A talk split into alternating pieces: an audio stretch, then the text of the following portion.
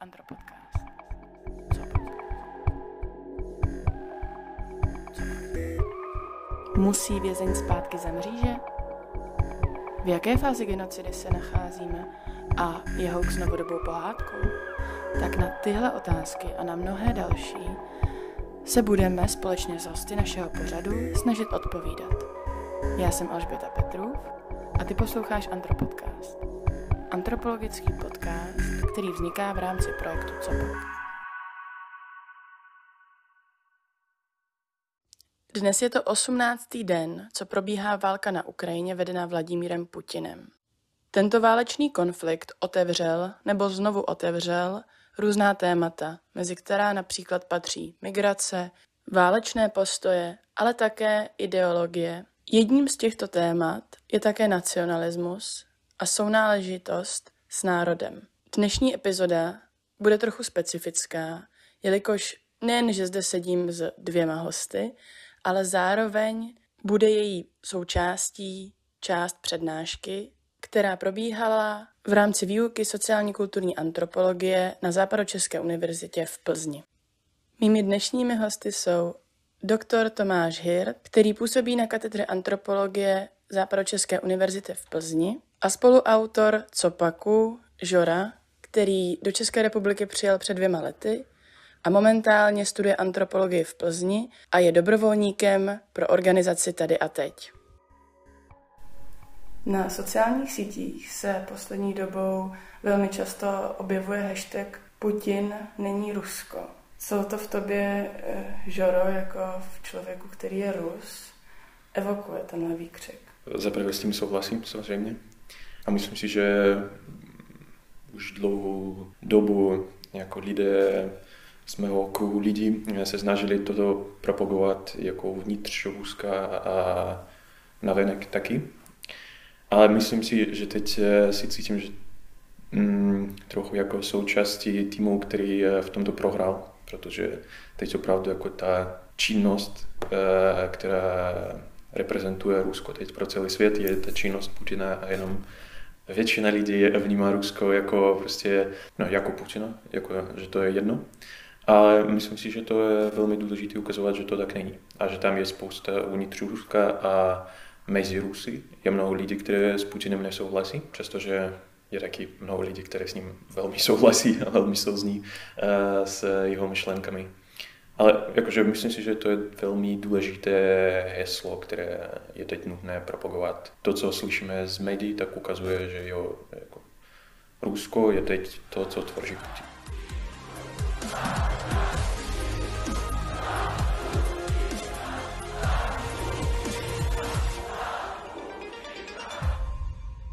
Proč vůbec tenhle hashtag musel vzniknout? Ten hashtag musel vzniknout, protože máme tendenci složitost sociálního světa redukovat na etnický princip. Takže my vlastně vidíme válku Rusů proti Ukrajincům, jo? protože tu situaci vnímáme právě v těch, v těch etnických kategoriích, ale zároveň, a v tomhle si myslím, že i mezi novináři dochází k určitému posunu, se čím dál častěji objevují výrazy, jako je třeba prokremelská politika nebo kremelská politika, nebo uh, se mluví o putinismu. Jo? A tohle to jsou vlastně slova, který uh, odvádějí tu naší pozornost uh, od té etnické kategorizace.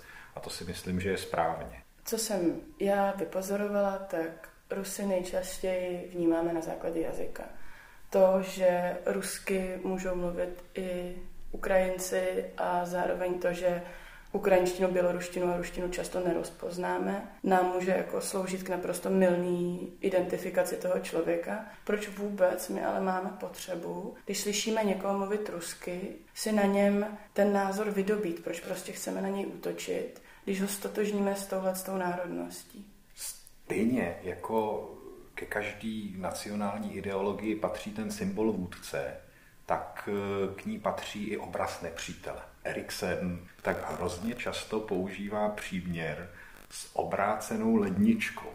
Jo, že identita je něco jako obrácená, obrácená lednička. Je teplá dovnitř, ale studená na venek. A e, to, že je studená na venek, tak je prostě nevyhnutelnou součástí tvorby toho tepla uvnitř. Takže každá skupina se má tendenci odlišovat od jiných skupin skrze různé negativní obrazy a charakteristiky. A e, ve chvíli, kdy e, se objeví takováhle situace, tak samozřejmě, že se ten obraz potom jakoby dramatizuje do polohy e, té kolektivní viny. Máme potřebu potom různé jednotlivce, které počítáme jako členy těch jednotlivých národů, prostě spojovat s tím vším špatným, co máme spojeno s tím národem jako takovým. My jsme se o tom vlastně bavili, že ty se, Žoro, často pohybuješ v Plzni v nějaký skupině, eh, kde jste jako rusové, Ukrajinci a podobně. Mm-hmm. Bavili jsme se o tom, že dřív to byla i pro nás taková jako slovanská menšina v Čechách. A věřím, že se to teď hodně změnilo.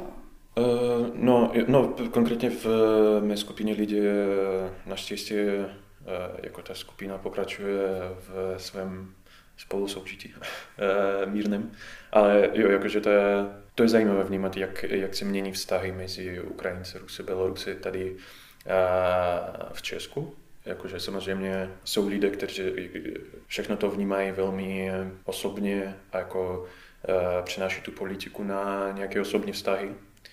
Což jakože můžu pochopit, pokud máš rodinu na Ukrajině a jakože teď je v takové situaci, tak samozřejmě nemůžeš být spokojený a nevím, racionálně přemýšlet ve, ve, svém, ve svých osobních stazích, jakože přenášíš všechny ty emoce a potřebuješ někoho, na koho to můžeš uh, hodit. hodit jo. A, a jakože v tomto případě nějaký uh, Rus uh, je to jakože nejlepší cíl. A jakože já to chápu, a, uh, ale snažím se, jako, pokud můžu, nějak podporovat uh, ty uh, Ukrajince, které mají tam rodiny, nějaké podporovat uh, uh, říkat jim, že Putin není Rusko, že mnoho lidí s tím tam protestuje proti, toho, proti tomu a snaží se s tím něco udělat. Ale ten ten rozdíl myslím si, že na tom bude ještě přibývat, jakože to, výsledek toho bude takový dlouhodobý. Jakože i předtím to byly velmi různé skupiny, například u Ukrajinců a Rusů. Ukrajinci byli spíš lidé, kteří přijeli sem pracovat. Rusou byli lidé ze střední třídy, mladí lidi, kteří přijeli studovat. Jakože to už byl takový velký rozdíl. Vím, že například mnoho Rusů se teď eh, bojí nějaké jako xenofobie, že to vzroste rusofobie, že to bude, že to nám nějak uh, zhorší život. Moje osobní vnímání té situace, že jako to není to ten nejhlavnější problém, o kterém musíme přemýšlet teď. Pokud budu teď přemýšlet o tom, jak bude můj život těžší, tak uh, moc neudělám pro, uh, pro lidi, kteří opravdu teď mají nějaké skutečné už existující problémy. Ale v budoucnosti jo, to budou otázky, které bude muset česká společnost, migrantská společnost řešit. Šikanu nadávky si nezaslouží, za ruskou invazi na Ukrajinu nemohou. Rozlišujme to. Jak si vůbec vysvětlujete, že je něco takového možné? No je to nenávist, to je, to, je, to je lidskost v nás, takže jakmile se řekne Rusko napadlo Ukrajinu, Rusko je agresor, tak automaticky sepne v hlavě každému člověkovi, který je takový neúplně, že mu nedojde, že za to všichni nemůžou, že ne všichni Rusové jsou stejní tak eh, automaticky vůči, vůči tomu Rusku přijde, nebo těm obyvatelům rusk, ruský. Hobsbawm tvrdí, že eh, hranice mezi jednotlivými jazyky jsou hranicemi politickými. To znamená, že jazyk se nevyvíjí jakoby samohybně do podoby těch jednotlivých národních jazyků, ale to, kterým jazykem bude která ta populace mluvit, je výsledkem určitých politických procesů. Té politické elitě se podaří vyjednat nějaký území podaří se jí oslovit nějakou populaci, přičemž to vyjednávání a oslovování se děje v nějakém historicko-politickém kontextu.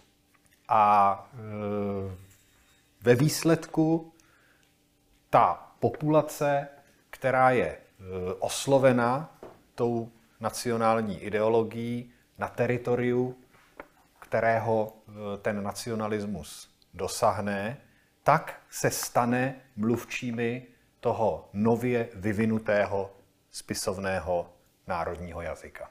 Začala jsem tím, Putin není Rusko, ale zároveň jsou statistiky, že furt dvě třetiny populace Ruské federace za Putinem stojí. Hodně se to řeší v médiích, proč vlastně ty lidi nedojde jim, že je to špatně, jsou teda je tam tak velká síla té propagandy, nebo jsou tam jiný faktory. Zároveň dost často vnímám heslo Proud to be Russian. Chtěla jsem se zeptat, tady jste jako hrdost za ten národ, kterou lidi mají i přes očividně to, že už je i v Rusku známý fakt, že teda možná nějaká válka probíhá. Co v nás posiluje tady tu jako chtíč té hrdosti, že vlastně i lidi, kteří tady třeba žijou, považují se za Rusy, ale už v Rus, ruskými občanama třeba ani nejsou. Proč mají tady tu sounáležitost, jako proč chtějí cítit? V antropologii používáme jeden pojem, který si myslím, že je eh, hrozně užitečný jo, pro, pro, pro eh, porozumění tomu eh, emocionálnímu poutu, který lidi prožívají v souvislosti se svým členstvím členstvím v národu.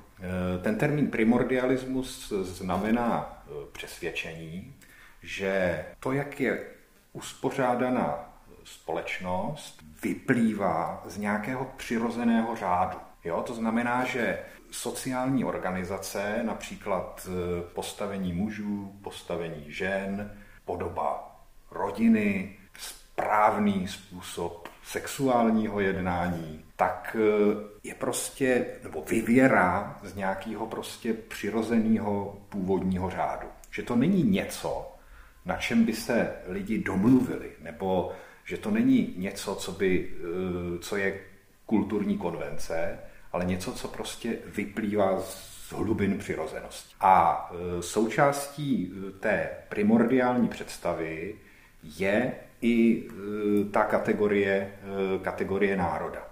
Jo, respektive lidé věří v to, že národy a členství v nich je zasazeno do nějakého původního přirozeného, přirozeného pořádku. A myslím si, že e, tohleto je dobrý východisko pro porozumění tomu, jakým způsobem uvažuje třeba Vladimír Putin. Нам кажется, что в принципе мы все об этом знаем, Что речь идет об общеизвестных фактах. Вместе с тем, для понимания того, что же все-таки сегодня происходит, для объяснения мотивов действий России и тех целей, которые мы перед собой ставим – Нужно хотя бы несколько слов сказать об истории вопроса.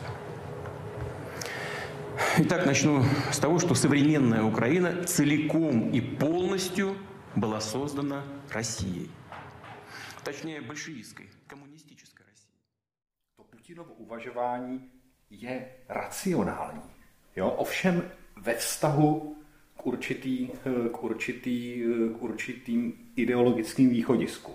Logika v tom, co se dělá jako opravdu nějak existují, protože já bohužel mám, uh, mám možnost uh, se dívat, no, měl jsem možnost se dívat na tu část ruského Facebooku, která to všechno podporovala.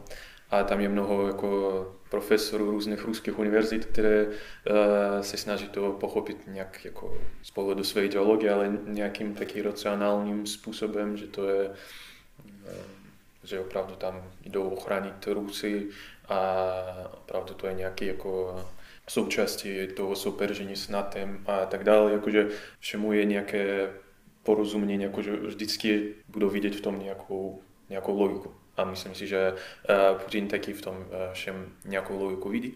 Nechápu, jestli je vůbec možné, možná existence nějakého státu bez toho vnímání národu jako něčeho přirozeného, bez té otázky. Jakože stejně tak Češi vnímají češství jak něco taky přirozeného.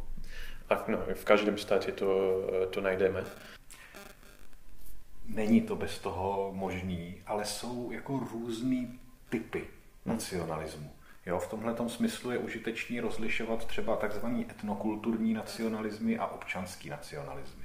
Například teďka, kdy, když poslouchám ty videa, který publikuje, publikuje Volodymyr Zelenský, tak to úplně první video, který bylo natočený v den, kdy eh, byla zahájená ta invaze, tam se strašně často objevovalo slovo občan. Občani Ukrajiny, jo, to vlastně, ta jeho rétorika byla zasazená v tom občanském principu. A zdálo se mi, že si on na tom velmi nechává záležet, aby, eh, aby eh, se vlastně vyhnul tomu etnickému rámování, anebo ho aspoň tolik nezdůrazňoval.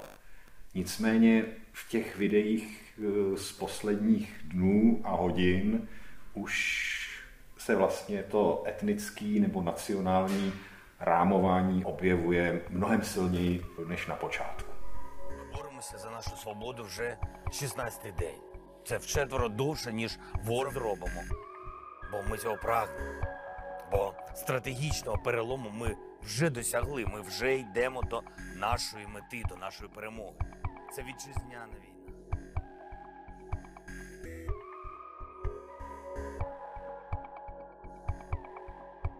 Já vás zdravím, vítám vás na předmětu antropologie komplexních společností eh, a budeme dokončovat téma nacionalismu, respektive antropologického studia nacionalismu.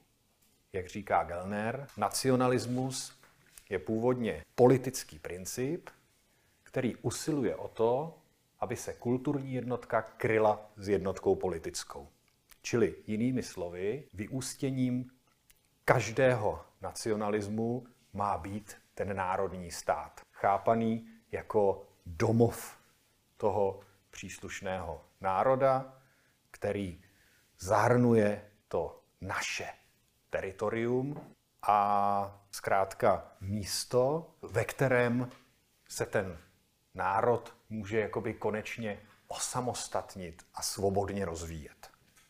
Ruský nacionalismus operuje s představou toho euroazijského prostoru, respektive té jeho části, která je e, obývaná jednotlivými slovanskými národy, jako e, s něčím, nad čím má určitou nadvládu.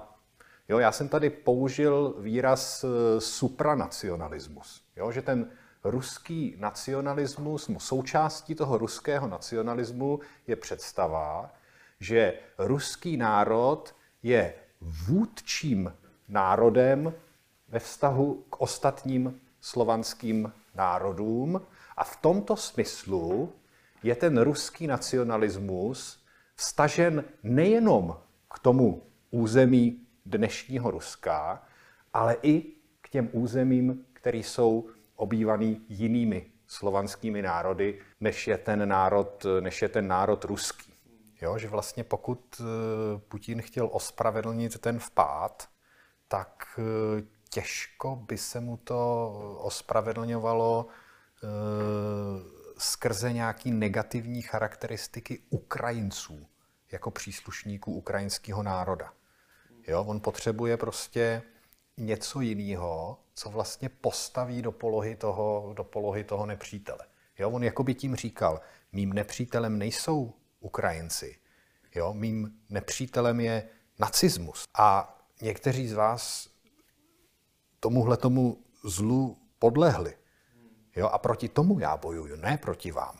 Jo, takže vlastně v tomhle smyslu se ten, se ten nacismus, fašismus objevuje jako, jako určitá možnost, jak ten mýtus o nepříteli rozehrát jinak, než v těch etnických eh, nebo nacionálních kategoriích. Jo, že já bojuju proti ideologii, ne proti národu.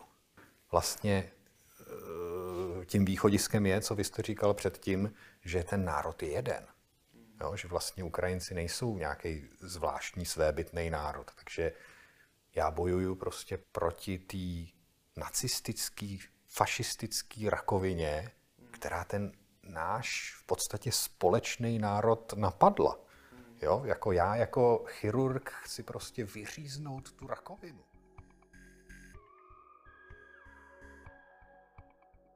Anthony D. Smith do diskuze o národech a nacionalismech v antropologii, historiografii a dalších sociálních vědách přispěl rozlišením takzvaného etnokulturního nacionalismu na jedné straně a občanského nacionalismu na straně druhé. Přičemž ty etnokulturní nacionalismy podle uh, Anthony Smise uh, se odvíjejí od představy nějakého společného pokrevního původu. Tím základem těch etnokulturních nacionalismů je myšlenka, že jako národ jsme pokrevně zpřízněni. A pokrevně zpřízněni jsme i s těmi našimi předky. Jo, kdy vlastně ta idea krve je vlastně tou myšlenkou, která v té naší imaginaci propojuje ty jednotlivé lidi. Jo, a s tím se pojí i ta myšlenka původu. Jo, když se v kontextu těch etnokulturních nacionalismů řekne původ, tak se tím míní právě tento pokrevní původ. V případě českého nacionalismu by to byl ten praotec Čech, jo, chápaný jako prapředek nás všech. Přičemž ty občanský nacionalismy se podobným způsobem vážou k teritorialitě. Za občanský nacionalismus je považován třeba francouzský nacionalismus. A e, my tu dichotomii nemusíme používat tak, že tento nacionalismus je etnokulturní a tento nacionalismus je občanský, ale můžeme ji používat tak, že tyto aspekty tohoto konkrétního nacionalismu my můžeme podřadit pod tu kategorii občanského nacionalismu a tyto aspekty určitého konkrétního nacionalismu my můžeme podřadit pod tu kategorii toho, toho etnokulturního nacionalismu. Jo? Čili prostě ta dichotomie, jakkoliv je pochybná, tak nám jako umožňuje určitým způsobem ty součásti té nacionální ideologie nějakým způsobem třídit. Ta nacionální symbolika, aby fungovala, tak musí vycházet z nějaký jako společný logiky, která přesahuje ten horizont každého toho jednoho, každého toho jednoho nacionalismu. Jo, že mezi těma nacionalismama musí být určitá schoda na tom, že tradiční oděv je to důležitý. Protože kdybyste komplementarizovali e, písničku proti oděvu, tak to nefunguje. Jo? Je to nesrozumitelný. Ale oděv proti oděvu je vlastně je srozumitelný. Ve chvíli, kdy máte lidi prostě jako vyburcovat k té obraně, tak e, ten motiv toho národa se hodí jako líp než motiv občanské společnosti nebo motiv společného státu. Ráda bych poděkovala oběma hostům a všem studentům, kteří umožnili nahrání přednášky. K této problematice vydáváme také příspěvky na Instagramu a čeká nás další podcastová epizoda.